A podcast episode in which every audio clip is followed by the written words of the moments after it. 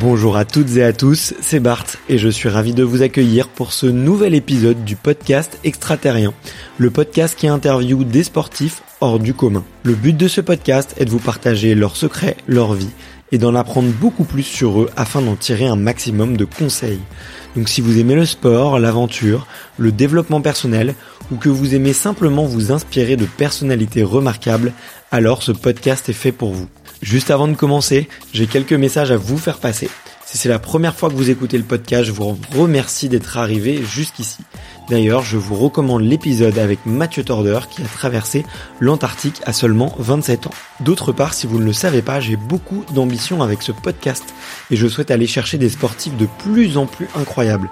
Et j'aimerais vraiment interviewer vos sportifs préférés.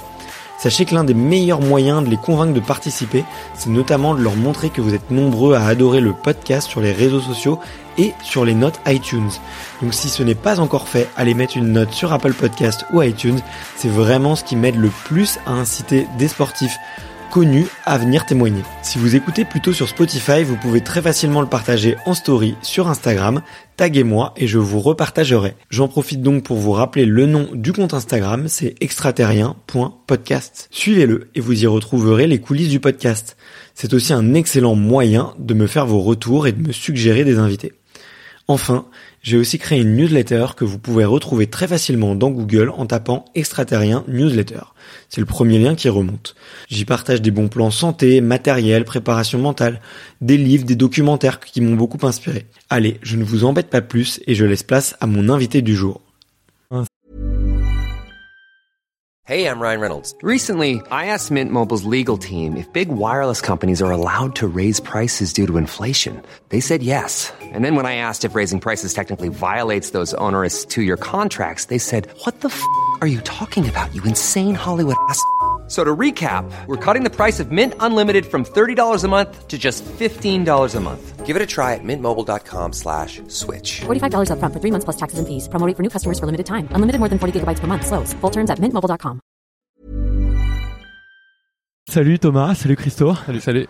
Comment ça va Ça va bien. Là, on vient d'arriver à Paris pour euh, du coup les IFB, les internationaux de France, pour euh, euh, nous représenter euh, déjà la France et nous-mêmes euh, à cette compétition. On est en double, moi et mon frère, et puis lui, euh, il joue aussi dans la discipline du simple. Ouais.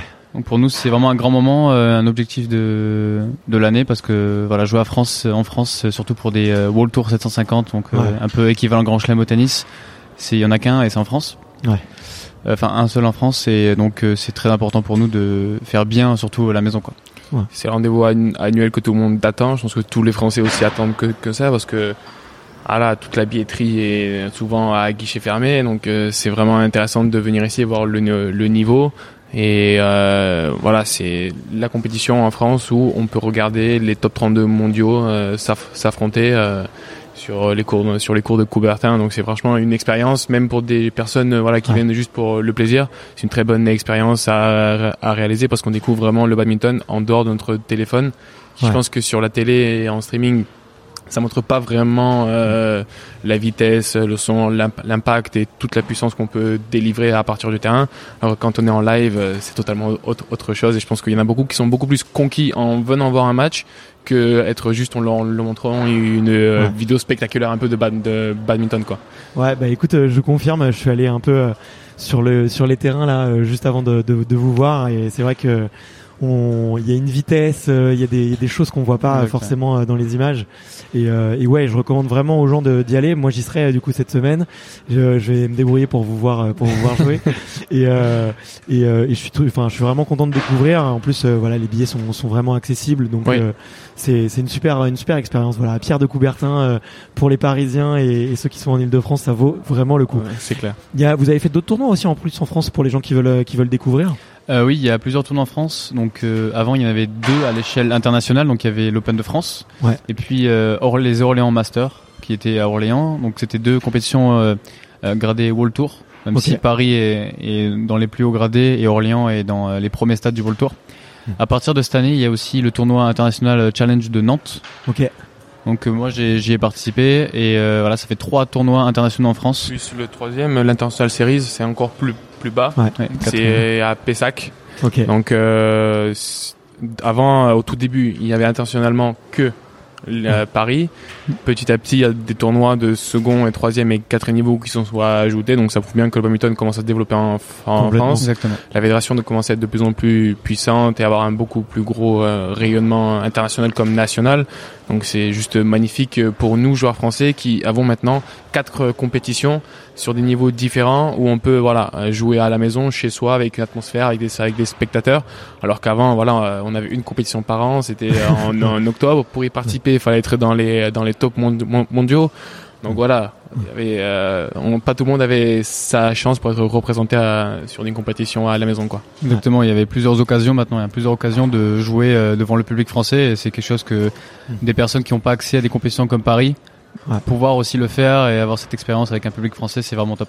Ouais, bah carrément. Bah, écoute, euh, je, je vois un peu effectivement le le l'ascension du bad et notamment on le voit sur les, les classements mondiaux. euh, je regardais encore hier euh, le top 100. euh, vous êtes quand même nombreux, un petit nombre. C'est conséquent ouais ouais, ça commence à être pas mal. On on va chatouiller les, les Danois, les Asiatiques. Exactement. Donc ça fait super plaisir les gars. euh, bravo. merci Et, euh, et, euh, et en plus, bah, écoutez, on va se régaler aujourd'hui. J'ai pas mal de questions parce qu'en plus vous jouez en simple et en double ensemble. Oui. Euh, euh, alors, euh, votre papa vient de me dire que que du coup euh, vous étiez dans dans le top 20 là actuellement en double. oui C'est On est ça. actuellement 20e mondial au classement. Ouais.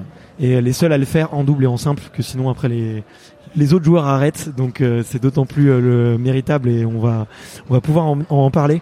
Donc j'ai pas mal de sujets. Mais avant tout, je vous l'ai dit, il y a une question traditionnelle sur le podcast. Je l'ai demandé à plus de 170 champions et championnes. Donc je suis obligé de vous la demander aussi. Euh, c'est de savoir quel est votre premier souvenir de sport. Tu peux commencer si tu veux. Euh... Moi, celui qui m'a le plus marqué, c'est lors de mes championnats d'Europe en 2017, parce que je commençais, ah, c'était en, mars, je crois, et donc euh, voilà, j'étais potentiellement euh, médaillable dans les, enfin dans les deux tableaux où j'étais inscrit, simple et double, et en plus sur le par équipe, on avait une équipe qui était très très forte Ok. au niveau in- international. Donc euh, voilà, on était les favoris presque. C'est pour ça que euh, quelques, euh, des années auparavant, tout le monde savait que cette génération allait peut-être faire que- quelque chose. Et c'est pour ça que le championnat, d'Europe était à Mulhouse euh, en France. Donc la fédération avait, des- avait pris des, euh, enfin, des dispositions pour que cette équipe-là gagne potentiellement à la maison. Et sauf qu'en fait, euh, après une, une tournée au mois de janvier, au mois de mi-février, euh, je commence à avoir euh, voilà les, les, les ganglions qui enflent, que j'étais pas bien. Et euh, que en fait à- après plusieurs diagnostics, au bout d'une semaine, on me dit que j'ai une mono, mononucléose et donc je, suis à mon je suis à mon pic. Et en fait que pendant les six prochains mois, je vais être HS parce que ça me voilà, on est vraiment fatigué, on est vraiment euh, à plat. Et euh, même le médecin fédéral il me dit bon ben c'est pas grave tu joueras pas le championnat d'Europe parce que c'est dans moins d'un mois euh, c'est vraiment euh, très, à très court terme C'est enfin c'est fini. Le sélectionneur aussi. Et puis sauf que mon, mon père il abandonne pas. Et en fait euh, on est allé voir un médecin à Aix. Euh, enfin le docteur Serve- Servetti un, docteur- un, un docteur du sport qu'on nous avait conseillé à ce, à ce niveau là et puis non il me dit eh bon ben on, on va essayer un nouveau trai- traitement voilà et euh, avec plein de voilà. Mais c'était pas rem- remboursé donc fallait fallait tout avancer au, au, au niveau des euh, médi- médicaments. Finalement au bout de deux semaines je commence à avoir un effet positif.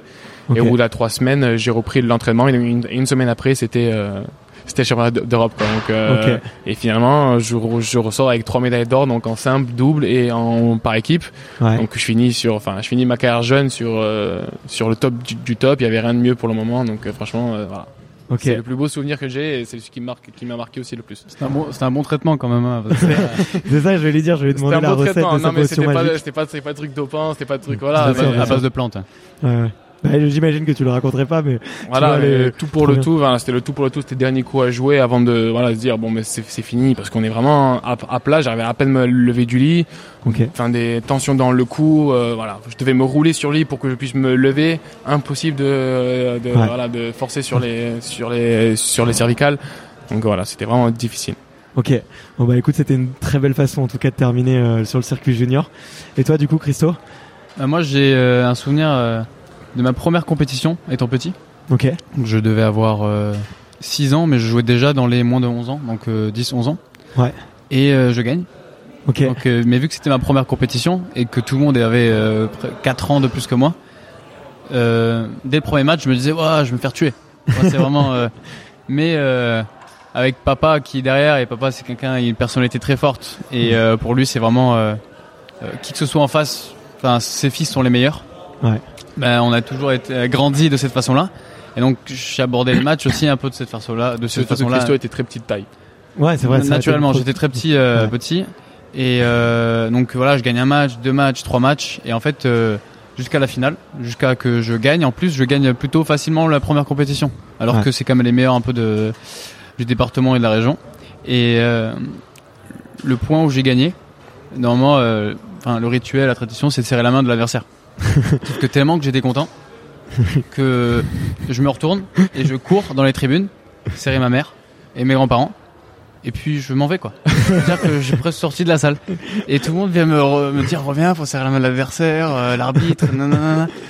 Et voilà, c'est un truc où euh, en fait, euh, vu que c'était première compétition, beaucoup de stress, beaucoup de choses, beaucoup d'émotions, surtout petit et qu'on a Bien du sûr. mal à gérer. Ouais. Alors là, j'étais totalement sorti sorti du mode compétition quoi.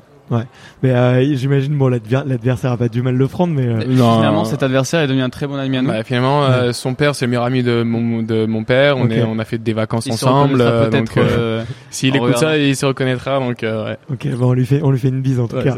Et, on- merci de ne pas avoir de rancune. Mais euh, mais je peux comprendre, je peux te comprendre les, euh, cette émotion justement où tu oublies complètement d'aller dire au revoir, c'est c'est euh, c'est normal. Et euh, vous avez vous avez une histoire un peu particulière parce que vous êtes arrivés euh, jeunes tous les deux du coup en France. Euh, vous êtes nés tous les deux à Sofia en, en Bulgarie. Euh, D'ailleurs, vous avez un super français tous les deux. Enfin, c'est nickel et tout. Mais euh, j'ai, je suis curieux de savoir deux choses. C'est, j'avais entendu dans une interview de vous que plus jeune, ça a été un, un petit peu dur l'é- l'école d'arriver parce que vous parliez pas du tout français et donc forcément c'est un peu plus compliqué. C'est c'est un peu une barrière, ouais. Ouais, c'est une barrière, euh, ce qui peut, ce qui peut se comprendre. Et, euh, et moi, je serais curieux de savoir aussi quand est-ce que vous avez commencé le, le, le bad. Et euh, est-ce que justement, j'en parlais avec un, avec un triathlète qui lui était très discret à l'école, il aimait pas du tout l'école. Et pour lui, le sport, c'était le moyen, le seul endroit où il arrivait à se faire des copains et à casser un peu les barrières de sa timidité. Et du coup, je me demandais si c'est un peu la même chose, euh, la même chose pour vous. Je pense que ben on a deux cas qui sont assez différents parce que moi je suis arrivé très jeune, j'avais un an et six mois, euh, Ouais. presque deux ans, donc en fait c'est j'ai grandi en France. Ouais. Donc pour moi c'était vraiment mes premiers amis à 2, 3, 400, 5 ans. Euh, c'était, Mm. je parlais déjà français, donc il n'y avait pas de souci. Donc j'ai eu beaucoup plus facilement euh, mon enfance, je dirais que que Mm. mon frère. Euh, puis euh, oui c'est vrai, comme euh, comme tu le dis, c'est euh, arriver dans une salle de sport, euh, faire du sport très jeune, et nous avec la barrière de langue petit, Mm. ben sachant que notre père était entraîneur de ce club-là. Ouais. Et il parlait C'est- pas de français non plus, euh, je crois. que... Euh, en fait, lui, il est arrivé en 2003. 2003 en France, donc il avait Ok. un peu avant nous. Nous, on a suivi euh, par la suite. Donc lui, il parlait un petit peu français. Mais Ouais. le fait que ce soit mon père l'entraîneur lors des séances de tout le monde et nous euh, un peu les fistons, euh, on a déjà intégré un cercle, voilà, un peu social du club euh, qui ont, je pense, par la suite facilité évidemment notre insertion euh, en milieu. euh. ouais, bien sûr. Mais pour mon frère, c'était un peu plus compliqué. Qu'il arrivait, il devait être directement à l'OCP et normalement, euh, Ouais. on sait déjà à peu près, on apprend à lire et écrire, mais on sait, on a déjà des, des bases Ouais, quand parle, même. ouais. C'est pour ça. Ouais, en fait, moi j'ai fait ma maternelle, euh, voilà, crèche maternelle en Bulgarie. Et donc euh, voilà, tout mon, mon, mon cerveau était formaté pour euh, le bulgare. Donc euh, voilà, j'étais j'étais déjà prêt pour intégrer voilà les écoles. Sauf qu'en fait, euh, voilà, en 2003, mon père, euh, et pendant un an, il était à Fos-sur-Mer euh, au club pour faire comme une, une, année de test pro, de probation. Il s'est très bien intégré, c'est là où il a appris le français, donc il a été embauché en- ensuite. Et donc, mai 2024, euh, mai, mai 2000, euh, 2000, euh, 2004, C'est tellement un objectif que. là, c'est t'es- vraiment logique que c'est euh, dans la tête mai 2004 on, on- enfin on arrive euh, parce qu'on est venu en voiture en plus Ouais. donc euh, voilà on arrive et euh, en fait en espace de trois mois je devais apprendre le fr- français sauf que voilà comme on est petit euh, voilà on a, on a on a on a de choses à faire de notre été donc en fait dès qu'on est arrivé en France au mois de mi-août en fait je savais que compter jusqu'à 10 et fourchette couteau et euh, cuillère quoi Ouais. et donc euh, j'intègre le CP et pour moi au tout début c'était quelque chose de pas c'était pas j'étais j'étais pas à l'aise. Ouais. Je veux dire parce que dé- déjà on était en retard. On était en retard donc tout le monde était déjà assis et en fait euh, on en arrive le enfin le petit étranger arrive euh, avec son petit sac à dos et pas trop on, je parle pas euh, le, le français alors que mes parents derrière enfin ils me poussaient vers la salle de classe. Moi j'arrive pas trop à y aller. Je, je vois l'image justement des parents. Ouais, voilà, un, peu, pas en avant, mais deux pas en arrière, et finalement, ben, j'y, j'y suis allé, donc euh, voilà. Et euh, en fait, au, au début, c'était dur parce que je comprenais pas. Ouais. Et euh, heure- heureusement que l'enseignante, elle était assez sympa. Elle a demandé des mots à mon, à mon père et à ma mère, en, en- enfin en bulgare, pour que je puisse à, minima suivre quelque chose. Ouais. et ensuite que moi ensuite je travaille à la maison et j'essaie de m'intégrer au mieux et finalement euh, petit petit à petit au tout début c'était difficile de, de commu- communiquer avec ses amis Ouais. de pourquoi peut-être le bad ça m'a aussi aidé d'in- d'intégrer un peu un cercle so- social où on se comprenait plus par le sport que par euh, ou- Ouais. que par les mots C'est un autre langage en fait. c'est ça et du coup ensuite je pense qu'au bout de- des six premiers mois ensuite euh, c'était tout seul quoi Ok, ok, ok. mais je me souviens des fois, euh, parce que mon père, nous, par, par, par exemple pour les céréales, ben, mon père euh, les appelait un peu les euh, roup roup parce, parce, que ça, parce que ça faisait le bruit et voilà, ça faisait le bruit. Donc euh, pour, pour lui, il le disait comme ça. Et du coup, euh, moi, une fois, c'était au CP, enfin, il, il disait, euh, voilà, euh, il y avait des pho- pho- photos, il fallait mettre le, le, le nom en dessous. Et du coup, moi, je dis, moi, je sais. Et, en fait, on- et je lui dis le mot que mon père m'a toujours dit. Elle me dit non, c'est pas ça. je dis mais si, c'est mon, père qui me l'a dit. Mais si. et en fait non, c'était bien le mot céréales et euh, voilà. Et donc du coup voilà, il y avait, il y a plein de petites anecdotes euh, comme ça quand on était jeune que par exemple si on a dé- découvert les pâtes, euh, les pâtes salées, Ouais. En Bulgarie, c'est que des c'est pâtes que des macaronis, c'est œufs, feta avant. au four. Maintenant, c'est beaucoup plus démocratisé les pâtes salées, pâtes Ok. carbonara, bolognaise, mais avant c'était pâtes au sucre. Pâte au sucre. Mais en fait, Ok. c'est des, macaronis au, f- au, au, au four avec deux œufs, avec des œufs et, euh, et, euh, et, euh, du fromage. Ok, d'accord. Ok. Donc voilà, et ça se mangeait avec un peu de sucre. Donc c'était plus pour le goûter ou pour le petit euh, pour le petit déj. Ouais. On a découvert l'ice tea, on a découvert plein de nouvelles euh, nouvelles euh, voilà, enfin la enfin la enfin la tapenade, voilà, plein de trucs provençal, euh, voilà. Ouais, donc euh, nouvelle, euh, nouveau décor, nouvelle vie, et c'est sûr que c'est. Exactement. C'est Et vous- aujourd'hui, vous êtes encore euh, hyper attaché à, à la Bulgarie? Je sais que vous parlez euh, Oui. fréquemment à la maison. Enfin, Bah, à la temps, maison, on c'est bulgare. on parle bulgare, on mange euh, presque que du bulgare à la maison, même si voilà. euh, Du coup, c'est quoi maintenant, c'est les- En anglais, c'est dumplings. C'est quoi les, les ravioles un peu C'est ça de, de viande euh, un des, C'est un des plats typiques, non? Euh, surtout des plats des. Il y a le euh, goulash aussi? Non, le goulash c'est polonais. Plus. Pour goulash, c'est plus ouais, les pays Hongrie, euh, République tchèque, Pol-. Pologne. Nous, c'est plus, euh, plus ça ressemble Mm. plus à la, à la cuisine turque et à la grecque. Ouais. Ça sera plus peut-être des plus des euh, des Il y grilles, a des salades, des des grillades. salades, ouais. beaucoup de grilles, salades et beaucoup de plats en terre cuite, des plats mijotés. Voilà, ça plus des Il trucs. y a aussi la moussaka, mais Ouais, pas moussaka. du coup la moussaka grecque qui est avec des aubergines, Aubergine. Mais avec des pommes de terre, la moussaka bulgare. Ok. Et la moussaka turque qui était une avec- variante euh, qui, bah, per- personnellement, je déteste les aubergines. Donc, euh, j'adore la moussaka bulgare. Mais je comprends qu'il y en a qui adorent aussi la moussaka grecque. Ça a l'air euh, super bon aussi quand même. Ok. Bon, bah, les, les auditeurs qui ont l'habitude de faire leur sport pendant qu'ils écoutent les podcasts vont s'arrêter à aller manger. c'est ça. Et euh, mais voilà, aller manger dans un restaurant bulgare, je pense que vous serez pas déçus. Moi, je me souviens d'un séjour à Sofia, j'avais très bien mangé. Euh, j'avais été surpris en fait, je m'attendais pas du tout euh, à, à cette cuisine-là. Et c'est vrai que maintenant que vous me le rappelez, euh, en fait, euh, ouais, je, je confonds un peu. euh, C'est beaucoup de grillades, ouais. et Il y a beaucoup de grillades et tout. Mais j'avais, Et c'est très copieux. Ils aiment Ouais. bien mettre beaucoup dans les, les assiettes et ils en voient vraiment parce que Ouais. là-bas on mange beaucoup. Ouais. Et euh, du coup voilà, c'est vraiment, c'est vraiment une, euh, bah, comme on est habitué. Donc dès qu'on voit par, par exemple sur un tournoi un, un restaurant turc ou, ou quoi qu'il faut manger ce soir, On est très vite attiré à on est aller- très vite attiré par là-bas au un restaurant grec euh, parce que ça ressemble un peu à notre nourriture et ça fait du bien un peu de le retrouver parce qu'on rentre euh, que l'é- l'été. Ouais. Pour deux trois semaines, donc euh, c'est notre moment de pause, on va dire. C'est là où on revoit toute la famille et voilà, Ouais. on se re- on se ressource un peu. Donc euh, c'est juste ces moments-là où on peut manger un peu de la nourriture euh, bu- bu- bulgare. Donc si on est en compétition et des fois on voit que- quelque chose qui lui ressemble, on sera très vite attiré par là-bas quoi. Ok, ok, ok. Et euh, à quel âge vous commencez le badminton Là, alors, bon, on a, on a bien compris, votre père est, est un ancien badiste. Euh, je crois que votre mère aussi est très sportive, euh, ou peut-être euh, peut-être un petit peu Elle, moins. elle a fait Euh, du badminton. des, des périodes. Ouais. Elle était danseuse professionnelle. Ah et ouais, ensuite, euh, quand elle a rencontré mon, mon père, ben, elle a travaillé, elle a arrêté la danse, mais ensuite elle s'est un, peu- un peu mis au badminton, un peu via mon père en, en France. Ouais. Et ensuite, elle était un peu arbitre national, Ok. Elle a passé Ah ouais. des grades d'arbitre jusqu'à être arbitre mais national. maintenant, elle est Ah, juste euh, en tant que spectatrice et voilà, elle veut voir ses filles jouer, voilà. Ok. Mais euh, du coup, on a compris, vous avez été bercé dedans, euh, que ça a été euh, tout, enfin vous avez été tout de suite, euh, tout de suite dans le dans le dans le vif dans le vif du sujet. Est-ce que moi, une, une des choses qui m'inté- qui m'intéressait, c'est j'ai, j'ai- vous l'avez dit en plus juste avant, votre père a beaucoup d'ambition. N'importe quel adversaire, vous pouvez le battre. Euh, quand je lui ai dit bonjour tout à l'heure, la première chose qu'il m'a dit, c'est euh, c'est effectivement euh, euh, c'est que le début. Euh, voilà, c'est que le début de la belle histoire. Moi, ce que j'aimerais comprendre, c'est vous, à partir de quel moment vous vous êtes dit tiens, j'ai envie de devenir un joueur pro, j'ai envie de- d'en faire une carrière. Euh, à quel moment ça vous est venu? Est-ce que vous vous souvenez un peu de, de ce moment-là? Parce que j'imagine que ça a dû venir assez tôt, le l'envie Je de. pense que c'était assez naturel, Ouais, parce qu'on baigne dedans, je pense, donc c'était assez En naturel. fait, c'était ouais. Mais je pense que peut-être chacun a eu son déclic à un moment donné de se dire, ok, j'ai les armes pour aller là-bas. Ouais. Et pas juste euh, parce que c'est dans la famille, je, je continue et je joue parce que je dois jouer.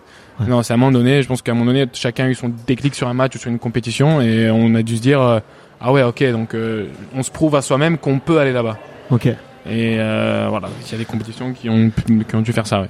Je pense Et que Christophe euh, exactement, comme il dit, petit à petit. C'était euh, commencer par les tournois euh, entre les villes, départemental, euh, régional. inter euh, département, interrégional, puis après national. Et je pense que c'est dans- voilà dans les premiers titres de champion de France qu'on a chez les jeunes, puis après quand on intègre au niveau internationaux, euh, champion de- d'Europe, Ouais. puis euh, enchaîner les titres en fait c'est plus euh, une fois qu'on est un peu au top de sa catégorie jeune. Je pense qu'on se dit voilà, on- en fait plus on augmente, plus on a d'am- d'ambition aussi. Ouais. Et donc à un moment où quand on gagne par exemple un tournoi adulte international, peut-être voilà les ambitions c'est voilà maintenant être pro. On passe aux- en fait, ouais. c'est des étapes. Ouais, bien sûr. Exactement. Mais c'était un truc qui vous faisait rêver, jeune? Je sais pas, t'avais des, vous aviez des posters de de Lindeng dans votre chambre ou je sais pas. Lin Chongwei, on avait des, Des- trucs trucs, de ouais. Li Chongwei, euh, parce que c'était des IFB, parce qu'ils jouaient les IFB, du coup on a les posters des IFB. Ouais. Mais on avait un ou deux posters, mais après voilà, comme on baignait dedans et au tout début, ben, notre meilleur joueur, ben, c'était papa. Du coup, on était euh, idolisé par, euh, enfin, par notre père, puis ainsi de suite. Ça monte sur- sur des joueurs parce que à l'époque, euh, le badminton n'était pas si connu, c'était pas Ouais. trop sur les vidéos, c'était plus les gens qui venaient, qui filmaient avec un avec un caméscope. Ouais. Donc euh, il n'y avait pas encore int- internet, YouTube, pas très popularisé, donc c'était un peu difficile d'avoir les top joueurs mon- mondiaux, mondiaux. Donc voilà, c'était plus euh, dans les tournois locaux où on accompagnait notre père. que vous regardez. Mais ouais. sinon, petit à petit, dès qu'on monte en grade, ben, en fait, euh, victoire après victoire, on a un envie de plus, on a envie de plus, on a envie de plus, et ainsi de suite. ça- euh, monte. monte. D'ailleurs, je voulais vous demander du coup euh, plutôt team euh, Lee Chongwei ou Lindan, tu vois, vu que c'était un peu les deux grands rivaux. Bah, c'est- c'est très compliqué. Lindan, parce que je sais pas, il y a quelque chose de plus. Ok, ouais. C'est très compliqué parce que les deux sont des joueurs extraordinaires, mais voilà, on a, je pense que la plupart des gens ont tendance un petit peu à pencher vers Lindan parce que c'est lui qui a gagné vraiment les titres.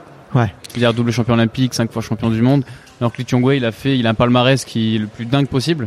Ouais. En étant numéro un mondial, le, peut-être le plus de semaines dans une carrière sportive, euh, euh, nombre de titres sur le circuit international qui Et, est euh, là, et, la- et surtout la constance qu'il a la eu. constance Ah. exactement. Il euh, était là pendant. durant sa carrière Ah, et même sur ces clair. dernières années où on peut dire qu'il commence à être euh, un peu plus âgé. Il a 40 ans là en plus. Aujourd'hui, il fait bientôt 40 ans, peut-être hier ou aujourd'hui, je ne rappelle plus. Ouais, ouais, c'est ça, j'ai je pense que j'ai lu ça, ouais. Et 40 donc ans. euh, voilà, c'est ça. En fait, il a arrêté il y a deux ans.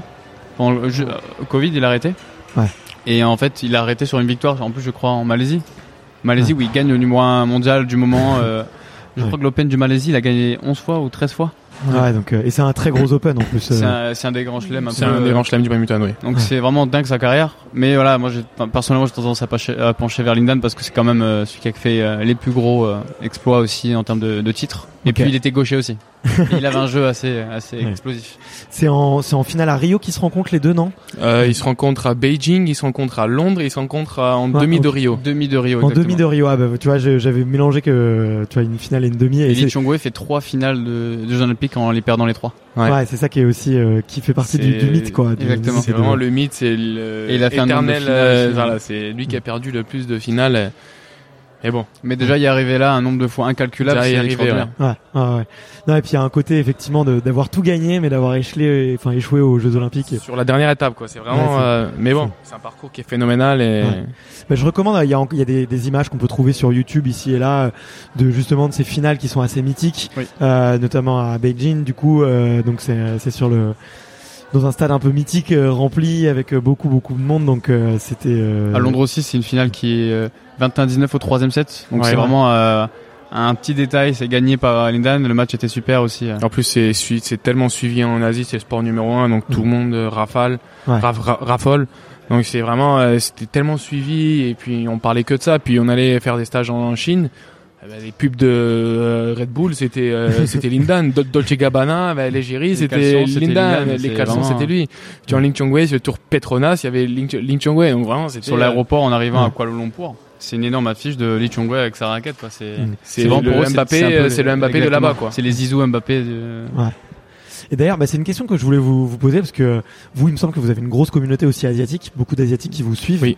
Euh, comment ça se passe quand vous arrivez en Asie? Est-ce que euh, vous C'est êtes fou. C'est fou. bah, dis, racontez-moi là. C'est c'est deux autres mondes, on dirait. euh, vous êtes deux, deux, deux stars là-bas, euh, voilà. En plus, les deux petits Frenchies, beaux gosses et tout. euh, J'imagine que que euh, ouais, que vous devez être, vous devez être super suivis. Et, On est super sollicité, super suivi et même des fois euh, ça me choque en fait tellement qu'ils sont à fond. Ouais. En fait, ils donnent beaucoup de cadeaux. Ils sont très dans, ils sont très généreux, très dans le. je te donne un cadeau Ouais, parce que je t'aime bien, voilà. Donc euh, c'est vraiment. Si on passe de ici en France à être respectueux et, tran- et tranquille, pas trop nous Mm. déranger, à là-bas, euh, c'est vraiment même des fois ils sont un peu comment comment on dit euh, euh, euh, Intrusif, ouais, peut-être. euh, intrusif, ouais, tellement c'est fort, mais tellement que c'est beau que on peut pas leur dire non. Enfin, Ouais. rien que c'était quoi? C'était à, à partir du mardi, ils faisaient déjà la queue à 5h du, du matin pour entrer dans le stade parce que c'était à guichet fermé. C'est un truc Ah. de dingue. ah, Alors que ouais. le stade il fait il est plus grand que là.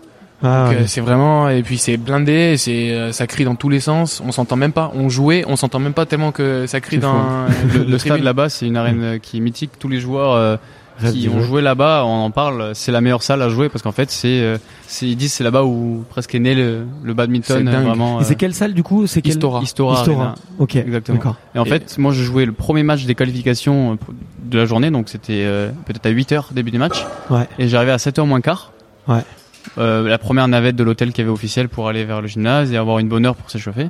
Le matin compliqué. À 8 heures jouer et euh, 7 heures moins quart, on arrive vers 7 heures moins 5, donc Ouais. 6h55. Il y avait euh, comme la billetterie ici en dessous des DB, sauf que ça déborde sur la rue quoi. Ouais. C'était un truc de malade. Et moi je me dis, ils viennent à 8 heures me regarder. J'étais le seul match en fait sur terrain 1, c'était le seul qui commençait à 8 heures, puis les autres commençaient à 9 heures. Ok. Donc c'était le premier match qu'ils allaient lancer pendant une heure. Je fais ça pour toi. Même moi je ferais ça pas pour moi quoi.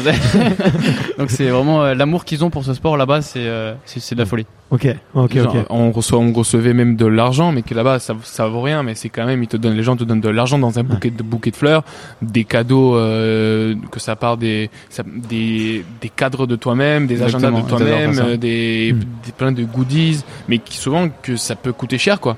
Ouais. Et même des fois on se sentait un peu euh, tellement que. En fait ils offrent un bouquet, des fois ils offrent un bouquet de fleurs, et des Ouais. fois c'est un bouquet où euh, il y a des tiges en bois sur le bouquet même, et ils collent des billets.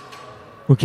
Mais Ouais, des, ouais, des- j'ai vu. des liasses de billets quoi, c'est pas Ouais. un petit billet, c'est des liasses de billets. Et donc euh, quand quelqu'un arrive par exemple de l'hôtel nous donner ça à la chambre, c'est un peu gênant. Ouais, Euh, ouais, bien sûr. Surtout où on voit, par exemple, en- souvent quand on est en compète internationale, on est dans les grands hôtels. Ouais. Donc en sortant de l'hôtel, on voit de temps en temps que la vie est pas facile, surtout en Indonésie, Ouais. où il y a un peu de misère, un peu de de- d'enfants dans la rue. Donc le fait de recevoir un peu ça dans le, c'est, c'est, ça fait un peu un énorme contraste. Mm. Et euh, voilà, c'est Parce que truc, en fait c'est comment on, on était dans l'hôtel et Christo recevait son room service ah oui. et puis vas-y En, bah, en bah, fait, je commande bah, mes, bah, euh, mes mes pâtes bolognaises parce que voilà, Ouais. je devais manger et la personne arrive et euh, il y a un problème avec le paiement euh, contact, je crois. Ouais. Et euh, il sort, mais pendant euh, 15 minutes. Donc moi, j'attends avec ma carte mes pâtes bolo en train de refroidir avec ma carte et euh, il revient pas. Et à un moment, il revient avec un autre gars et euh, il parle en indonésien, et il me il monte du doigt et moi, je commence à me dire. Euh, je, je, enfin, j'ai pas volé quoi. Faut pas appeler la police. euh, je, je, je veux payer quoi. Enfin, y a pas de souci. euh. Et surtout que là-bas, faut éviter la prison. hein. Ouais, et donc, euh, je commence un peu à stresser. Et je fais, is there any problem? Enfin, voilà, est-ce qu'il y a vraiment un problème ou quoi que ce soit? Non, non, non. euh, vous ressemblez beaucoup à Popov Christo. Ok. Euh, parce qu'il a joué hier, euh, je sais pas quoi, là, au, au- parce qu'on a joué le match de double Ah, euh, Elle saura, ouais. la veille. Donc je fais bah c'est moi. Mais je trouvais, enfin, on m'a jamais posé ça comme question, donc pour moi c'était pas quelque chose de dingue. Enfin, c'est moi. Ah Il y ouais. a pas de souci, parce qu'en Europe on n'a jamais ça en fait. Ouais. Donc c'est vraiment là-bas. Et le mec fait non, c'est pas possible. euh, Je bah si, je vous montre mes maillots dans ma valise. Genre j'ai 30 maillots à mon nom. Enfin personne aurait floqué 30 maillots à mon nom euh, dans, dans la valise. Le, le sosie un peu fou, tu sais. exactement. je fais bah si. euh, Il fait ah c'est un truc de fou, un truc de fou. Euh, bon, euh, je suis obligé de vous faire payer. Je suis désolé. Je, bah, vous inquiétez pas. Enfin c'est un plat, c'est normal. euh, On est à l'hôtel. Enfin c'est l'effet que ça donne. euh, Ok. Non, franchement, c'est d'un autre niveau. On peut pas oui. sortir dans le euh, dans le supermarché on se fait agripper direct par je ne sais combien de personnes, on, on peut on peut pas marcher parce qu'en fait on a joué contre les numéros 1 mondiaux qui sont leurs stars là-bas. Ouais, on sûr. a fait 18 et 19 donc un match phénom- phéno- phéno- phénoménal, c'était à 20h donc euh, prime time pour eux sur la télé et en fait on était numéro 1 de la trend sur euh, Twitter. Twitter le soir même. Le, Ouais. Ce soir même numéro 1 genre hashtag Popov il était je ne sais combien de millions de fois tweeté euh, sur leur euh, sur leur Twitter sur leur serveur donc c'était c'était ouf et même euh, par exemple on avait une expérience il y a eu trois semaines à, à Bali c'était pendant le confinement donc euh, on jouait trois compétitions dans la même euh, dans, Dans le même, hôtel gymnase. même gymnase. Et en fait il y avait un bureau avec euh, avec des cadeaux Ouais. donc nous au début on se dit nous on est personne on n'a jamais de cadeaux on s'en fout peut-être c'est les familles qui, en- qui envoient et au bout de trois jours on nous appelle au room service ils disent par contre euh, voilà s'il vous plaît venez prenez vos cadeaux parce On que là, là, on n'a plus de place pour vous les stocker donc ils sont venus avec un chariot de valises tu sais les enfin les gros trucs de valises Ouais, ouais, je vois dans les ils hôtels. ont ouais. rempli ils nous l'ont ils, l'ont- ils nous l'ont amené et tous les trois jours fallait aller euh, vider là-bas Ah oui, et en fait, euh, nous, au bout d'un moment, premier jour en stock, deuxième jour en stock, mais la chambre, c'est pas non plus, euh, c'est pas non plus 100 avait mètres des, carrés. c'est pas il y Donc, avait des ça- il y a plus de peluches place. euh, 1m50 de, haut- de, haut- de hauteur il y avait n'importe quoi Ok. Et, euh, et selon vous, qu'est-ce qu'est-ce qui fait euh, justement cette euh, cette popularité euh, avec eux? Parce que bon, j'imagine euh, même euh, peut-être, euh, enfin, il y a peut-être certains Danois ou certains Européens qu'on- qu'on- qui sont aussi populaires. Oui. Mais avec vous, il se passe aussi un truc euh, particulier. euh, c'est le fait que vous soyez frères, que vous fassiez du double ensemble. Je pense, c'est ouais. possible. Un peu, euh, ouais. un Ouais, peu euh, un tout, français, un pays qui était pas qui est pas leader dans le badminton, on peut-être parce qu'on est frères, qu'on joue ensemble et que On est un peu peut-être des ils aiment- outsiders. Ils aiment bien notre, notre jeu aussi. Tout dépend. Peut-être des, des gens aiment bien les, enfin les ceux qui attaquent, ceux qui défendent, ceux qui contre-attaquent, ceux qui font bouger les gens. Voilà. Donc euh, peut-être ils aiment bien notre jeu aussi. Donc euh, Ouais. puis ils aiment bien le badminton en général parce qu'ils suivent euh, le badminton euh, mondial, pas que euh, pas que que leur euh, voilà que leur compétition asi- asi- asi- asi- C'est des fans indonésiens, mais qui c'est des fans vraiment euh, au badminton mondial et Ouais. pas que pour les joueurs C'est comme indonésiens. si nous on est Ryan Reynolds here from Mint Mobile. With the price of just about everything going up during inflation, we thought we'd bring our prices down. So to help us, we brought in a reverse auctioneer, which is apparently a thing. Mint Mobile unlimited premium wireless. Ready to get 30, 30, bit to get 30, bit to get 20, 20, 20, bit to get 20, 20, bit to get 15, 15, 15, 15 just 15 bucks a month. So, Give it a try at mintmobile.com slash switch. $45 upfront for three months plus taxes and fees. Promo rate for new customers for limited time. Unlimited more than 40 gigabytes per month. Slows. Full terms at mintmobile.com. fan de foot, mais on suit un peu le foot un peu dans la planète entière. Ouais, bien quoi. sûr, bien sûr, et on, on va aimer un Drogba, euh, Exactement. un David Beckham, euh, Voilà. même si il joue à l'étranger, quoi. Ouais. Donc, euh, ok, ok, ok. Mais franchement, non, c'est hyper cool. Euh, Il y a aussi, je pense, euh, une de vos petites euh, recettes. Je trouve, c'est euh, la façon avec laquelle vous vous exprimez sur le terrain. C'est vrai quand on regarde, euh, quand on regarde certains autres joueurs, euh, peut-être dans le bad. euh, il y a, il y a effectivement il y a beaucoup d'asiatiques qui sont peut-être un petit peu plus réservés. Vous, on sent que qu'il y a le panache, on sent que quand vous gagnez un point, euh, vous, On s'exprime euh, Ouais, vous- plus, ouais, vous exprimez un petit peu plus, mais je trouve toujours avec euh, beaucoup de respect. Euh, là où tu vois, moi je viens du monde du tennis. J'ai fait 12 ans de tennis, j'ai j'étais en sport études tennis et et, et parfois c'est ouais c'est à la limite, tu vois de de un peu de la provoque. Tu, des fois ça en fait un peu beaucoup. Tu vois si ça s'il y a beaucoup de points en plus, dans le- il y a un peu plus de points dans le tennis. Ouais. Euh, c'est un c'est un truc qu'on vous a déjà euh, je sais pas reproché ou fait des remarques sur sur ça ou ou au contraire euh, vous posez pas de questions et il faut vous exprimer mais Je pense qu'au tout On début, sent peut-être que ça- nous- peut-être on nous reprochait un peu parce que quand En on junior. est jeune, ouais, Ouais. quand on est jeune, vraiment Benjamin minime, voilà, on, enfin, on crie pas, mais voilà, on. mais je trouve que c'est bienveillant on sent que vous exprimez mais c'est bienveillant quand même En tout cas, ça a toujours été pour nous-mêmes et Ouais. pas pour euh, crier sur l'adversaire. euh, voilà. Ok c'est pas, c'était pas un message envers no- notre adversaire. C'est toujours pour soi-même. C'est une communication à soi-même et sur, sur assurer, exprimer, puis communiquer avec le public aussi, parce que finalement, il, il communique avec euh, nous Ouais. via les encouragements, via les cris. Donc, euh, ouais. ah ouais c'est un mais c'est ouais euh, enfin vous dégagez un truc on a envie de vous vous supporter en fait non, vraiment vraiment tu sais euh, tu sais il y a des il y avait des joueurs de tennis euh, je sais pas si ça vous dira quelque chose Leighton Hewitt ça par exemple je sais pas si ça Je vous crois que- non.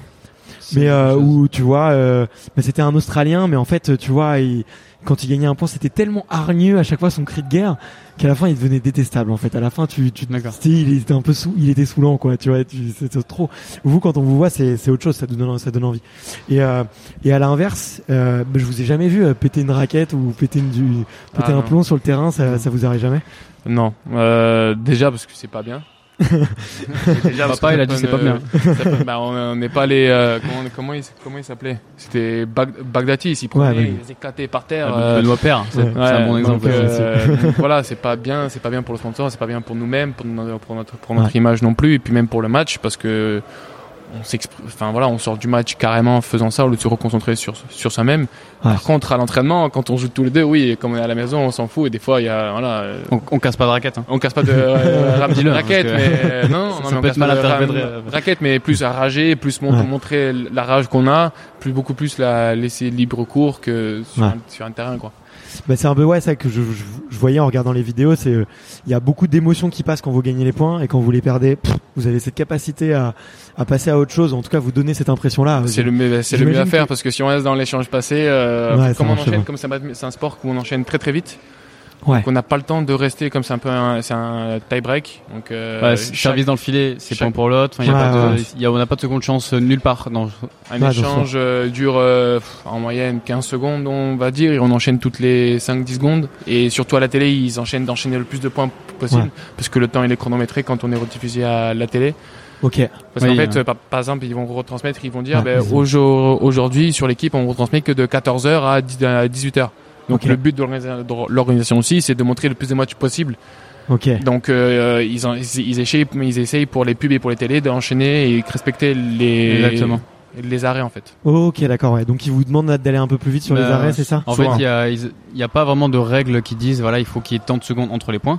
Mais, euh, ils disent voilà, faudrait aller un peu plus vite. Faut ou, que euh, le match par soit exemple, continu. pour Christo, faut être prêt maintenant. Enfin, ou euh, pour mon frère.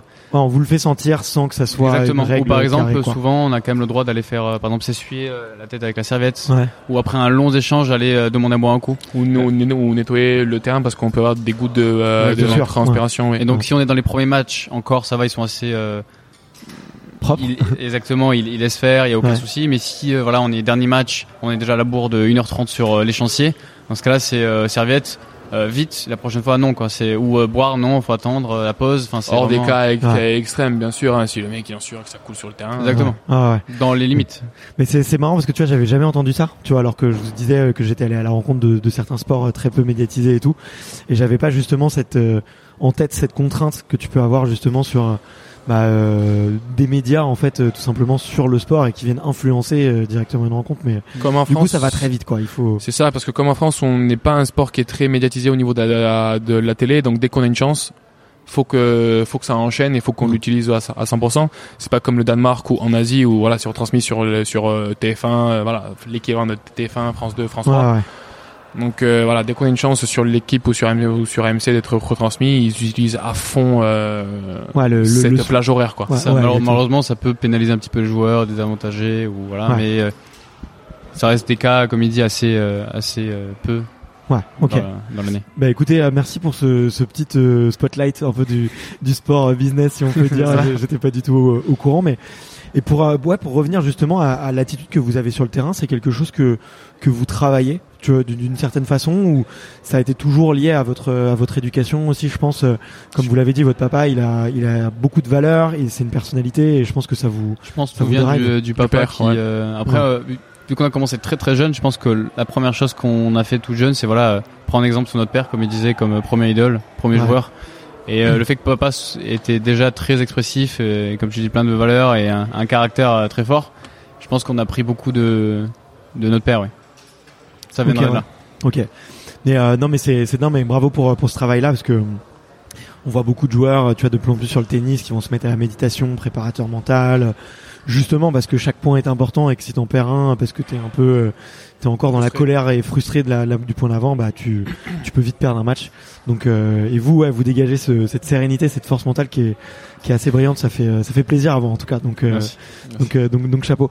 Un, un autre truc que je voulais vous demander, c'est est-ce que euh, vous bossez euh, sur de l'orthopsie pour les yeux.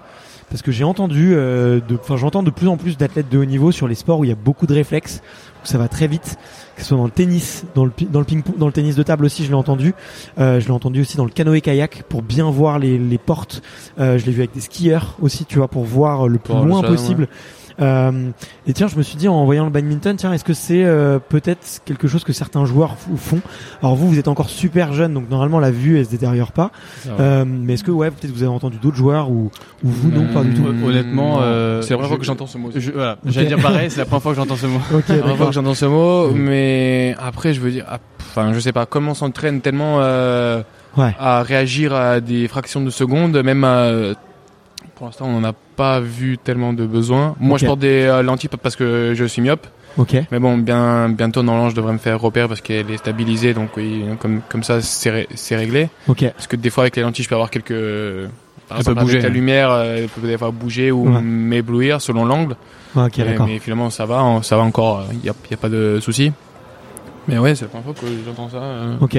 Bon bah écoutez, peut-être que ça viendra plus tard. Ça viendra pas forcément Mais même à la, à la maison, des, des fois, on, par exemple, il y a un bocal qui tombe, un verre qui tombe, et en termes de réflexe, on le rattrape tellement rapidement que Ouais. des fois, je suis étonné de moi-même. Mm. Je pense que lui aussi, enfin, réagir à un quart de seconde, euh, voilà, voilà, directement, parce qu'on joue avec un, avec un projet, projectile qui est vraiment, qui est le plus rapide, qui a été Ouais. frappé le plus rapidement possible.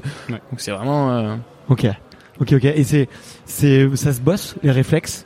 Si demain euh, j'avais, je devais bosser mes, mes réflexes, vous c'est quelque chose que vous avez bossé ou c'est parce que vous passez, vous passez 5, 6, 7 heures de, de Bah, on- par jour sur le coup, sur le terrain quoi? On se bosse, enfin ça se bosse sur le terrain. hein. Enfin Ouais. voilà, re- regarder, euh, bouger sur un, un Ouais. terrain, s'orienter dans un terrain tout en regardant le volant et en regardant l'ad- l'adversaire où il est. Ouais, Déjà, on a une bonne vue qui est assez large et en termes de compréhension de l'espace et de comment où on se Ouais. situe. Et ensuite, à l'entraînement aussi, on fait beaucoup, de, par, enfin par exemple, on va être euh, sur un, un plateau qui te, qui nous déséquilibre. Ça peut être un bozou ou, ou Ouais, quelque chose d'autre. Et en fait, en même temps, on va jeter des balles avec notre pré- pré- préparateur physique. C'est un exercice tout, tout con, mais je veux dire pour se concentrer sur autre chose et que les yeux suivent autre chose.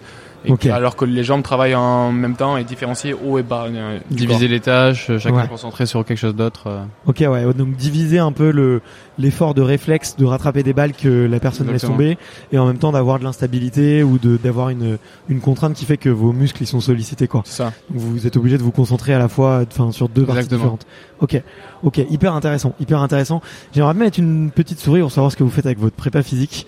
Euh, vous, parce que vous êtes méga souple, souple. Euh, on voit limite des fois à la limite du grand écart, vous allez super bas sur sur les appuis. Euh, vous devez être hyper puissant, réactif, explosif, parce que comme vous l'avez dit, ça va super vite et des fois le volant, je crois qu'il part à quasiment 150 km/h, non, en sortie de Euh, raquette. En sortie de raquette oh, Plus. 484, Le, le- 496. le max c'est 480. 404. Le max c'est 496 Ouais. et c'est un record, c'est un Malaisien qui l'a fait en sortie Mais de en raquette. match, on voit que c'est 410, 420. En match réalisé, c'est 400, 410, ouais. Mais, par- mais en moyenne, nous, à notre niveau, à nous, en moyenne, sans faire des matchs ou quoi, ça va être vers les 200. Si on tape un, match, euh, les moins forts tapent euh, vers les 300 et les plus forts tapent à 400. C'est ça, ouais. Waouh, ok. Je, euh, je, prends, je, prends, je prends une plage, une, Large, mais- Voilà, large, mais. En ouais. tout cas, c'est enfin bien plus rapide que 150. Rien que le jeu à Ah, plat, enfin le jeu à plat, s'il y a des doubles, le jeu, le jeu à plat, euh, ceux qui sont au filet, ils sont à 3 mètres l'un de l'autre, ça envoie très très vite. Ouais, ouais. Mais je, je m'étais déjà pris, euh, bon c'était au lycée, tu vois, mais un volant en pleine, en pleine tête, ouais, tu t'en, tu t'en souviens quoi, ça, ça marque. Euh, ok, et, euh, et ouais, et du coup, euh, qu'est-ce que vous allez bosser du coup en préparation physique? Là, vous avez donné un petit échantillon, mais euh, ouais, beaucoup de souplesse, explosivité, euh, endurance peut-être un peu. Ça aussi. dépend de la période. Ouais. Par exemple, si on a une période de préparation, on sera plus sur de la force et sur de l'endurance. Et par exemple, si on est entre proche de la compétition ou entre les compétitions, être plus du maintien ou de l'explosivité et de la vit- vitesse Ok. avec des charges plus légères. Et d'abord sur les grosses périodes, de- un, un travail plus qui est foncier. Ouais. Endurance, force, voilà, renforcement musculaire, vraiment, euh, voilà, la muscu pure et dure. Ok. Ensuite, sera plus peut-être sur du spécifique avant la compétition, histoire de, voilà, travailler en, en corrélation avec notre entraînement de, de, ba- de badminton moins de pistes, euh, voilà, plus euh, voilà sur des fractionnés, des trucs euh, comme, ça. Et qu'est-ce que vous préférez du coup dans les. Pas le pas le cardio, c'est sûr. Ouais, ça, bah, ça dépend quel cardio, mais oui. Ok. Ok. Ok. Par exemple, moi, je, je sais que il y a des adeptes du cardio qui adorent faire du cardio sur piste, Ouais. même si c'est nous on n'est pas un sport de piste. Mais euh, moi, j'aime pas ça. Enfin, de base, j'aime pas vraiment euh, courir longtemps. euh, Ah ouais. J'ai du mal en fait à trouver pour moi le but et l'objectif. En fait, j'ai du mal. Faut un jeu quoi. Faut. Exactement. Il faut, faut un challenge euh, en fait et euh, courir sur euh, par exemple, ça peut être un terrain de bad sans raquette ni volant. Courir sur un terrain de badminton, je trouve ça beaucoup plus. Enfin, moi, euh, je me sens beaucoup plus euh, performant et à l'aise, même parce que c'est mon terrain de jeu aussi, que courir sur une piste, par exemple. Donc ça dépend vraiment des cardio. euh, faire de l'agilité en cardio, faire, par exemple, on fait beaucoup de. Ça peut être 30-30, 20-20 ou 30-20 avec euh, plusieurs exercices, que ce soit pour les bras, pour euh, l'agilité des jambes. Ça peut être euh, course pendant 30 secondes aussi. Ça peut être euh, déplacement spécifique au badminton. Ça peut être du step. Ça peut Ouais. être n'importe quoi. Mais voilà, enchaîner les exercices, peut-être avoir beaucoup de changements et pas tomber dans une routine de cardio. Ouais. Je, je pense que je suis plus dans ça. Ouais. Après, il y a, il y a souvent une différence entre peut-être la souplesse de mouvement et la souplesse euh, pure et dure euh, un truc. Donc, je pense que nous, on est beaucoup plus souple en termes de mouvement Ouais. Que en termes de voilà euh, Souplesse pure, euh. S'étirer euh, souplesse euh, souplesse pure quoi. Ouais. Et ça dépend beaucoup aussi parce qu'on mettra peut-être un peu plus l'accent sur les jambes parce que c'est ce qui nous permet de nous déplacer et de bouger. Et ensuite, euh, ce sera plus le haut, le, enfin, le haut du corps, quoi. Mais beaucoup les abdos parce que la ceinture abdominale est, est très importante pour toutes les frappes, pour, pour la stabilité, pour le gainage sur le terrain, perdre le moins d'énergie possible sur nos déplacements aussi. Exactement. Ouais. Donc euh, c'est voilà, ça se focalise sur- surtout sur ça. Ok, d'accord. Et euh, peut-être pour bien comprendre, euh, tu vois, ce que les auditeurs ils aiment bien aussi, c'est euh, comment est, est organisée une année? Euh, tu vois, combien de tournois vous jouez en moyenne par saison? Euh, après, on va parler un peu de double forcément, et parce que vous rajoutez quand même une contrainte parce qu'il y a très peu de joueurs de, de votre niveau qui, qui jouent sur à la fois en simple et en double. Euh, donc comment vous gérez d'ailleurs sur un sur un tournoi où vous jouez les deux? Euh, Est-ce qu'il peut y avoir des, des problématiques de- d'agenda, mais ça doit être ça doit être épuisant, euh, je pense euh, moralement. Euh, donc ouais, euh, est-ce que vous pouvez expliquer un peu euh, sur une saison et après peut-être euh, on pourrait faire un focus sur bah, tiens le, le tournoi là qui a lieu à Coubertin organisé par Yonex, les internationaux de France, et de voir comment est-ce que vous allez vous organiser là maintenant tout de suite. Le bad, c'est, c'est un truc un, peu- un peu atypique, c'est qu'il n'y a pas vraiment de saison. C'est plus sur des tournées. C'est-à-dire que là, on est en plein de tournée européenne. On Ouais. est au deuxième tournoi. Et euh, il n'y a pas vraiment de, c'est-à-dire euh, à la fin de ce tournoi-là, voilà, il y a une pause de de trois mois. Enfin, il n'y a pas une pause euh, C'est pas d'été, comme il la n'y a pas de F1, pause. Ouais ouais Exactement. Donc en fait, c'est vraiment aux joueurs, à l'athlète de se dire, euh, euh, je vais louper telle et telle compétition pour me faire deux trois semaines de vacances. C'est plus vraiment, il y comme a- le tennis. C'est plus comme le tennis, je pense. Ouais, exactement. Mais après, la- bon, au tennis, t'as quand même à la fin, tu vois, le 31 décembre. Je sais pas si vous avez la même chose, tu vois, avec le Master 1000, euh, du coup, et et puis après, bah, il y a un classement général qui est euh, qui est fixé, et du coup, il y a le champion, le champion du monde de l'année, quoi. Tu vois. Euh, sur les World Tour, enfin, je veux dire sur les euh, ATP, c'est ça? Ouais, exactement. Sur le classement. Euh, nous, c'est, on a, je pense qu'ils ont un peu copié le système au badminton. C'est que on a les, euh, pour nous, les ATP, c'est les World Tour. ça ok. Ouais, ouais, euh, Il y a des différents chelems, 100, 300, 500, 750 et 1000. Ouais. Nous, Paris, c'est un 750, donc c'est un des grades 1, ils appellent ça, donc les, un peu comme les grands chelems. Et fin d'année, il y a le dernier tournoi des World Tour, qui s'appelle le World Tour Finals, du coup, comme Ok. l'ATP finale. Ouais. Et voilà, le, ceux qui gagnent et le gagnant des World Tour de l'année, évidemment. Ok. Donc euh, les 8, les, dans le classement des World Tour, il y a que 8 personnes qui sont les 8 meilleures Ouais, qui, qui sont, sont, qui sont Mais c'est en dehors du, du classement mon- mondial. D'accord. Parce que nous, on a les World Tour et on a le championnat du monde aussi. C'est deux, c'est Ouais. deux choses différentes. C'est un classement tennis, que des World pas un Tour, championnat du monde. Ouais, exactement. Nous, ils on ont a, pas on a un championnat du monde. Ouais, exactement. Donc ouais, vous avez vous avez déjà une, une saison hyper riche, des championnats du monde, et des championnats d'Europe, comme vous l'avez dit, vous l'avez jou- vous les avez joués, ça vous réussit bien. Euh, combien vous faites de tournois à l'année au final? Tout dépend, je pense. Ça dépend des années. Par exemple, cette année, je pense que c'est euh, et l'année dernière, c'était une des années de badminton avec le moins de tournois peut-être. Ouais, bien sûr. Mais cette année, ça a euh, repris. Maximum 10, 15. Mais moins. ouais, 10, 15, non. 15, 15. 15, Ouais, 15. C'est sur 10 tournois le classement mondial, donc on en Mais fait l'année prochaine, ça va enchaîner. Ok. L'année prochaine, on est peut-être à, il y avait 32, 33 tournois à l'année, donc c'est énorme. Plus, plus. Peut-être un peu plus, mais Pas c'est énorme. loin des, des 40 parce que c'est une euh, Qualif olympique. qualif olympique. Donc il y a beaucoup plus de tournois. Et ensuite, euh, comme il y avait le Covid, il y a eu des tournois qui ont été sus- sus- suspendus. Donc il y a de nouveaux tournois qui sont Mhm. rajoutés, plus ces tournois classiques qui sont revenus Ouais, d'accord. Ouais. à cause des Covid parce qu'il y a plus de, on va dire, Les presque plus tournées de vont Covid. être plus longues. Ah ouais. Donc un calendrier normal, donc euh, ça enchaîne toute la, en fait euh, toute l'année, il y a des compétitions de, euh, de niveaux différents. Il n'y a pas un week-end sans une compétition. Donc tout dépend de notre niveau, on choisit, c'est le sportif et son entraîneur et la fédération en gros qui choisissent. On choisit de faire tel et tel et tel tournoi sur cette tournée où, on écarte plus, où on, voit plus- beaucoup beaucoup plus plus, plus, plus large quoi. Exactement. Ok, d'accord, ok. Ouais, je comprends mieux, je comprends mieux. Euh, donc ouais, c'est donc euh, il y a un moment quand même qui est important au début de l'année, c'est de faire votre calendrier et de commencer à vous projeter et de prévoir. euh. Souvent c'est le même chaque année. À ouais. part ces nouvelles compétitions qui arrivent ou qui s'enlèvent, mais souvent, par exemple, on sait très bien que euh, en, en janvier il y a une tournée asi- Asiatique, asiatique. Ouais. Le premier week-end de février, c'est les championnats de France et tous les championnats nationaux se jouent à ce moment-là. Ouais. Euh, on sait qu'au mois de février, il y a le championnat d'Europe par, équipe. Ouais. Puis, et Tout le puis ça temps. enchaîne avec une tournée européenne aussi. hein. Tournée, Ouais. euh, une, une tournée européenne et ensuite sera plus tournée asiatique euh, selon les parties. D'accord, ok.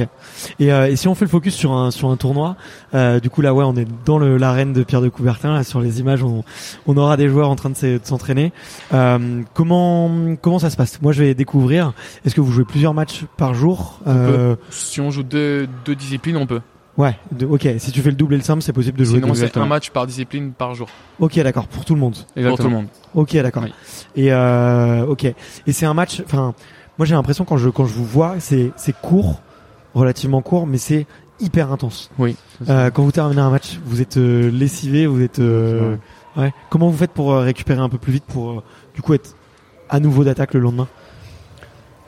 Complément alimentaire, euh, aller voir le kiné, euh, se faire soigner, se reposer, faire un, un petit retour au calme euh, comme il faut, et puis après bien manger surtout, parce Ouais. que c'est ça qui fait. Et après on est, c'est un match par jour, et nos corps sont entraînés pour enchaîner, parce que Ouais. en, en- en fait comment dire, quand on est dans les tournois un peu plus de bas niveau, on peut enchaîner jusqu'à deux matchs par jour. D'accord. Et, Donc vous avez et l'habitude. pendant presque pendant quatre jours, on peut enchaîner deux matchs par jour. Ouais. Donc euh, tout dépend si on fait deux, deux tableaux, ça en ça en fait quatre. C'est énorme. Donc euh, Ouais. c'est énorme. Donc euh, nos corps sont déjà pré- préparés. Donc dès qu'on arrive sur des compétitions de référence et qu'on est dans les, dans les meilleurs, un match par jour, c'est assez facile à gérer. Ouais. Ok. C'est plus euh, à la fin, c'est à la longue. Ouais. mais, les, mais les deux premiers jours, normalement, ça va, ça va très bien. À part si on a fait un match de une, une heure, une heure et quart, une heure et demie. ouais, ce qui arrive euh, quand même. euh, Ce qui arrive assez souvent dans ces cas-là parce que tout le monde se rapproche en termes de niveau et c'est très condensé, c'est très très dense. Ok. Ça va dépendre aussi des salles. Il y a des salles où les volants vont être plutôt lents, plutôt rapides. Donc Ah, quand les salles sont euh, avec des volants plutôt lents, les matchs se, se rallongent. Ok. Les rallyes deviennent de plus en plus longs. Il y a plus de coups, il y a plus de. Ouais, C'est-à-dire que le même match avec un volant rapide, ça se trouve, ça va être euh, 45 minutes, 50 minutes, peut-être une heure sur 3 sets. Ouais. Mais le même match avec des volants vraiment lents, ça peut être 1h30, 1h40. Ouais. Et donc c'est vraiment euh, fois 1,5 presque. Ouais, Donc, ouais, c'est, donc, euh, euh, ça rallonge. Tout dépend du style des deux, des deux joueurs. euh, joueurs. Tout, tout dépend de la, de l'altitude où on, où on est parce que souvent, souvent selon la, la, la- l'altitude, euh, la vitesse du volant varie, selon la hauteur du gymnase, s'il y a du vent ou pas, s'il y a des courants d'air, La chaleur. la chaleur, l'humidité, il y, a, il y a tout qui, il y a plein de paramètres qui sont pris en compte euh, pour, ben voilà, pour la vitesse du volant. quoi. Ouais, vu que c'est un tout petit élément, euh, effectivement, il est, il est, il est fragile. C'est Ah, 16 du coup- grammes. 16 grammes. Non, beaucoup moins, 3 ou 4 5 Non, je crois que c'est On va- 16 grammes. Pas d'accord, on 6 ira vérifier. C'est On est- 6 ou 16 parce qu'il y a un moment donné, la Fédé c'était 6, euh, 6 grammes de plume et des tonnes d'émotion, 16 grammes de plume et des tonnes Ok, ok, ok, En tout d'accord. cas, c'est moins que 10, c'est sûr. Va- Bon, bah, va- probablement 6, grammes alors. Mais euh, ok, bah, on, ira, on ira vérifier et mettre les, les infos en, en description de, de l'épisode. Euh, Il y a, euh, moi, je, moi, je, je serais curieux aussi de savoir parce que vous avez des jeux assez différents, euh, des physiques aussi assez différents. Euh, tu vois, du coup, toi, Thomas, t'es grand, euh, bien, bien carré euh, d'épaule. À, à ce qui paraît, t'es une brute sur le terrain et t'envoies des parfums. Euh, tu vois, toi, Christo, euh, t'es plutôt connu comme celui qui, qui ramène tout et qui arrive à, Ah, oui, oui, le arrête de, arrête de rire, c'est vrai. Arrête de rire, c'est vrai. et euh, qui est, qui est peut-être qui est peut-être un petit peu voilà le, le gaucher qui a un peu de un peu de technique tu vois du coup quel type de volant vous allez préférer? Quel type d'adversaire vous allez tous les deux préférer? Et, vous allez vous allez grignoter Euh, moi, ben, mon pire ennemi, c'est celui qui ramène tout et c'est celui qui court. donc ton pire ennemi c'est ton frère? Ouais Un peu moins parce que lui, Ouais. il, il attaque quand même et il, il, il contre. Il y en a un où juste il joue euh, Ouais. devant, derrière, devant, derrière. Ils font pas de, pas de faute. Donc ça, c'est mon pire ennemi. Et ensuite, bah, ce qui peut me- m'avantager ou me défavoriser, c'est je préfère les volants rapides et j'aime et j'aime pas les volants lents. Non, D'accord. non, normal. Je veux que mes matchs partent vite et que je finisse vite. c'est logique euh, c'est logique que je préfère les volants rapides. ok ok, Moi, ok. pour ma part, j'ai petit, j'ai eu plus de préférence sur des volants plutôt rapides parce que j'ai toujours joué euh, petit sur des surclassés, des personnes qui avaient toujours euh, deux ans, trois ans plus que moi. Et donc, quand on est petit, on voit la différence de physique en termes de force, de déplacement, de puissance dans les volants. Donc, euh, j'ai toujours préféré les volants rapides parce qu'en volant lent, euh, on me baladait. ouais J'avais petit, pas de force, trois ans de moins. euh, mon smash, il équivaut pas au smash l'adversaire. Donc Ouais. c'était plutôt euh, moi plutôt volant rapide jeune. Maintenant, euh, maintenant qu'en senior, tout le monde a, tout le monde est préparé physiquement, tout le monde est vraiment est capable, comme il dit, de on est- notre corps est préparé de tenir un match junior 30, il y a pas de souci. Ouais. Donc les volants lents ne sont plus tellement un souci, mais euh, Voilà, moi j'ai plus trop de préférence. Je pense qu'après j'ai un jeu aussi tellement différent de lui où c'est pas que de l'attaque, mais j'aime bien aussi défendre. Donc pourquoi pas défendre avec volant plus lent Ça me permet de défendre mieux aussi. Donc euh, c'est moi je, c'est presque ça m'est égal, mais voilà il faut aussi différencier son style, c'est-à-dire volant rapide, je jouerai différemment que sur une salle lente. Il faut juste voilà être euh, au point et s'adapter à chaque salle, c'est ça qui est le plus difficile. Ok, d'accord. Ok. Bon, hyper intéressant. On, est en fond dans la technique et je sais à quel point les auditeurs qui sont fans de sport, ils sont toujours euh, ravis de découvrir ce genre de petits. De Il y a des petites anecdotes, des petits dé- dé- détails. euh, ouais. Donc, euh, donc trop trop bien, merci. Euh, L'heure tourne, donc je vais essayer, je vais essayer d'accélérer. Il y a une question que je voulais absolument vous poser, et puis après je vous ferai les deux, les deux trois questions de la fin. Euh, le double, comment est-ce que c'est venu? Euh, Vous aviez une super ascension déjà, bah, comme vous l'avez dit tous les deux en junior, euh, avec des super résultats, ça et ça cartonnait. Euh, vous êtes venu au double plus tard, ou est-ce que vous jouiez déjà un petit peu, à- un peu avant Euh, L'objectif aussi, tu vois, que, que vous êtes, euh, que vous fixez à deux. Euh, comment comment c'est comment c'est arrivé un peu sur la table ce, ce sujet-là? Ou est-ce que pareil c'était très naturel et Très naturel, je pense. Je pense qu'on a, comme il dit, très naturel. On a joué tous de, c'est-à-dire lui, il a joué dans ses catégories. Moi, Ouais. dans mes catégories, parce qu'on a quand même 4 ans d'écart, donc en jeune, on pouvait pas jouer ensemble. Ouais.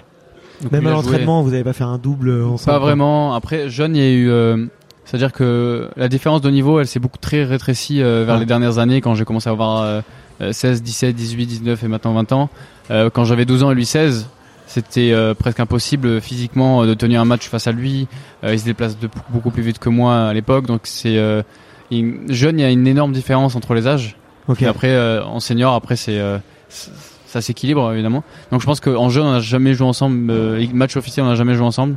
En entraînement, euh, ça nous est arrivé peut-être pour rigoler, mais euh, chacun a fait son parcours en double avec des partenaires différents. On a tous Ouais. les deux performé dans nos âges, moi que ce soit avec euh, Kenji et toi avec euh, avec soit Tom euh, ou autre. Ou Tom ou Thomas. C'est ça. Et donc euh, voilà, on a, il a été champion d'Europe en double dans sa catégorie, moi dans la mienne aussi. Ouais. Donc euh, une fois arrivé senior, euh, on a choisi de pas aller à l'INSEP.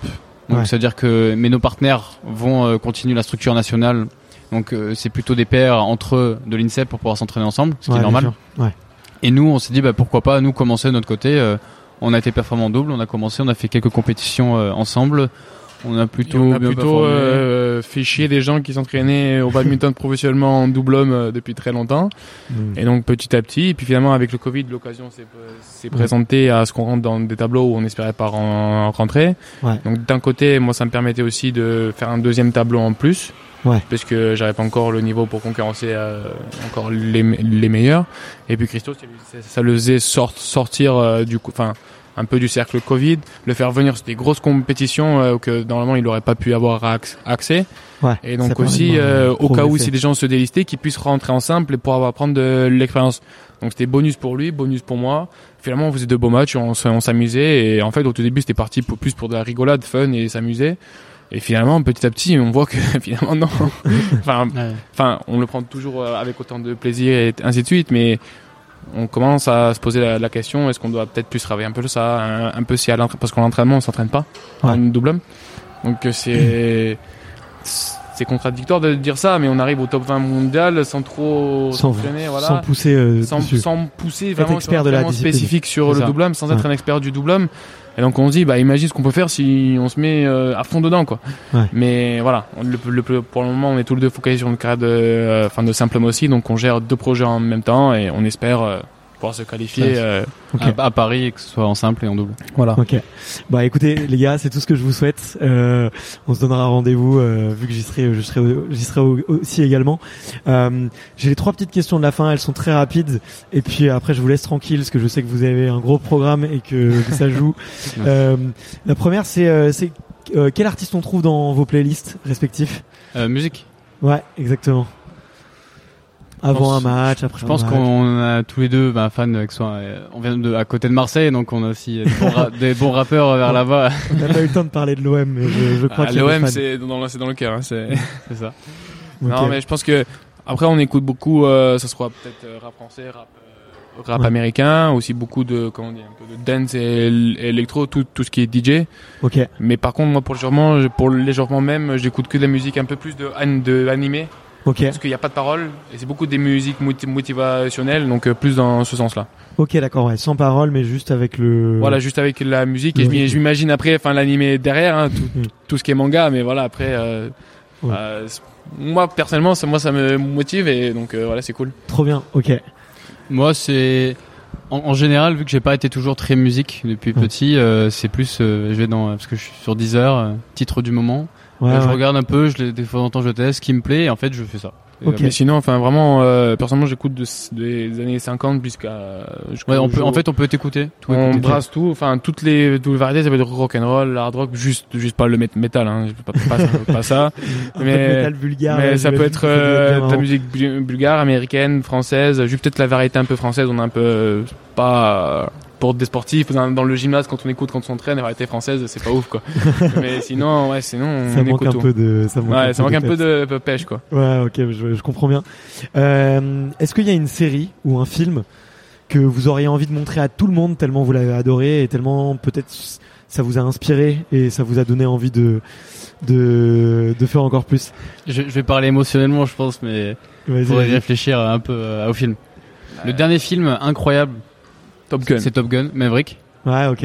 Incroyable. Ouais, ouais, ouais. Franchement, euh, presque on pleure. Frisson, on pleure. Enfin, presque. Exactement. C'est dingue, hein, parce que même le 1, alors vous, c'est Ah, le, le votre 1 génération, est aussi euh, mais, euh, mais moi, j'ai tellement regardé, c'était en cassette. Tu vois, j'avais en cassette, mon père l'avait En enregistré à la VHS. télé, exactement, en, en- en VHS. Je l'ai tellement regardé que, tu sais, le, l'enregistreur, il avait abîmé la, la bande, tu Oh, vois, et qu'à la fin, je le voyais même plus, tu vois. D'accord. Parce que tu sais, les cachettes, ça allait plus tu regardais une cassette, plus elle s'abîmait. tu- Oui, et Donc ouais. à la fin, plus tu regardais, plus l'image était nulle. Et euh, à la fin, je pouvais même plus, euh, même plus Peut-être voir en termes de film, peut-être Gladiator. Ouais, ok. Les Seigneurs des Anneaux, franchement, les Seigneurs des Anneaux. euh, On est fan d'automobile. Le. Mans. Ok. Le Mans so- so- so- 60. Ah, c'est une ouais, dinguerie. il, est, ouais, il est pas mal. Ok. Bah, c'est, écoute, je le connaissais pas du tout. Je Mhm. regarderai. Et euh, vous, avez, vous avez regardé euh, la méthode Williams récemment? Oui, on a regardé la méthode Euh, des- dans l'avion. L'avion pour aller au Japon. Des, des longs trajets, il y a bah, du coup les stre- le streaming euh, sur euh, Moi, je, moi, je connaissais pas trop, donc ça m'a, ça m'a pas inspiré, mais j'ai comme un doc- documentaire, quoi. Ça t'apprend des anecdotes, des comment ça s'est passé, l'histoire Ouais. du sportif et. Et puis on s'est euh, vachement, euh, je pense, un peu vu dedans, vu que c'est quand même une famille qui, euh, avec euh, du coup des sœurs, le papa qui est coach, euh, un, Ouais. un peu. euh, euh, on vient de, enfin, on vient pas de la France, donc euh, aussi c'était un peu. Ouais, bien sûr. Et on a, Ouais. mais on a bien aimé, surtout pendant le confinement, c'était The Last Dance Ok. de euh, Jordan, même euh, le nouveau qui vient de sortir sur Netflix, c'est The Redeem Team. Ouais. Donc franchement, euh, ces trucs comme, comme ça avant une compétition, euh, ou alors lui il aime bien Creed. Ah, Creed, c'est- Creed, ça le met, ça me met ça bien me en met, force. euh. pour le film, euh, je m'imagine déjà en un an bosser comme un dingue. Ok, ok, ok. Bah trop cool. Merci pour toutes euh, toutes ces recos. Euh, la toute dernière question que je pose euh, aux invités, c'est un peu un passage de micro. C'est de savoir euh, quel est peut-être le le ou la prochaine invité que vous me recommanderiez de de d'inviter. Ça peut être ça peut être un ou une badiste ou ça peut être un ou une athlète française que vous avez que vous avez rencontré. Que vous avez rencontré avec qui vous avez eu un bon feeling. Je vous laisse, tiens, vous avez chacun euh, chacun une reco, vous devez tous les deux, euh, vu qu'il y a un micro chacun, vous devez tous les deux me donner euh, une personne, euh, tiens, euh, qui pourrait être sympa d'aller d'aller interviewer. On tirer plutôt pour un autre sport, non? Sur un autre, sur un autre sport? Ouais, vas-y, vas-y.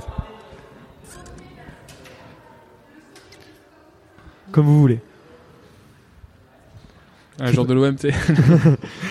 non, euh, Bah si, tiens, si, ça devait être un joueur de l'OM, tu, tu choisirais qui? T'as- dont t'aimerais bien un peu de l'OM. Un Ah, peu plus. Guendouzi, mon gars. Franchement, Guendouzi ou euh, San- Sanchez, parce que le mec il est passé par plusieurs clubs, Ouais. il, a, il a performé, et même tu le vois à l'OM, il, bientôt il a un âge où il commence à régresser en termes de niveau, et le mec il s'arrache sur le terrain, une hargne euh, vraiment, euh, voilà, il a envie de ballon, il veut manger ballon, il vit ballon, on sent, Mm. et c'est pour ça que peut-être les supporters marseillais l'aiment bien aussi, parce qu'il se donne sur le terrain, il mouille le maillot, comme on, comme on dit. Ouais. Mais, Et c'est important, c'est important, ouais, ouais. c'est un fan de, de, fan l'OM aussi. Ah, ok, d'accord. Je me comprends. Mais un sportif, euh...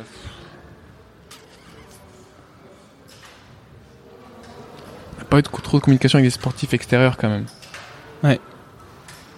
Euh, Ou vous êtes euh, quelqu'un juste que vous avez vu euh, sur les réseaux, que vous suivez un peu et que vous vous dites, tiens, euh, cette personne-là, elle pourrait être, elle pourrait être sympa, mais... euh, Qui ça? Pourquoi pas hein. Ouais, mais tout, tout dépend. Est-ce qu'un sportif plus arrêté ou est-ce qu'un sportif les deux, on prend tout, on prend tout. Peut-être un Kevin Meyer qui domine euh, un peu son euh, Ok. sa discipline. Ouais. Bon bah écoute, je, je, je croise du bois, je- enfin je touche du bois, je vais essayer d'aller le, je vais essayer d'aller le, le rencontrer. Euh, bah écoutez, ça fait une heure pile poil sur mon enregistreur. Merci, euh, Merci infiniment les gars. Franchement, je me suis, euh, Ah, merci. je me suis, je me suis régalé de, de découvrir, euh, tu vois, le, le bad avec euh, votre angle. Euh, tu vois, et pourtant, je pense que c'est un sport qui qu'on fait tous euh, au collège ou au lycée. Euh, Bah, c'est super, euh, c'est le sport numéro un scolaire, mais on le, mais ensuite ça perce pas quoi. Enfin, on arrête au et- scolaire. Et ça manque, ça manque un peu de médias et tu vois, je suis ravi de le faire découvrir euh, par vos voix et notamment par vos parcours, parce que je suis sûr que comme vo- votre père le, le dit, euh, c'est que le début. Ah, on Donc, espère, euh, hein, franchement. Donc, euh, donc euh, franchement, je, je croise les doigts pour vous et je vous souhaite tout le meilleur pour pour la suite. Merci. Merci. Je me fais pas une, je veux pas, je me fais pas de doute une seule seconde pour pour tous les deux. Et puis, euh, bah, écoutez, comme on dit chez moi, bon vent, bonne aventure, et puis euh, revenez avec plein de médailles. Merci beaucoup. Merci Salut les gars. Salut. Ciao. Merci d'avoir écouté cet épisode jusqu'au bout. Si vous êtes encore là, c'est sûrement que l'épisode vous a plu, donc n'hésitez pas à le faire savoir autour de vous et à vous abonner pour ne louper aucun épisode. J'ai mis tous les liens dans la description, donc n'hésitez pas à y jeter un coup d'œil. Et sinon, moi je vous dis à la semaine prochaine pour une prochaine interview. Ciao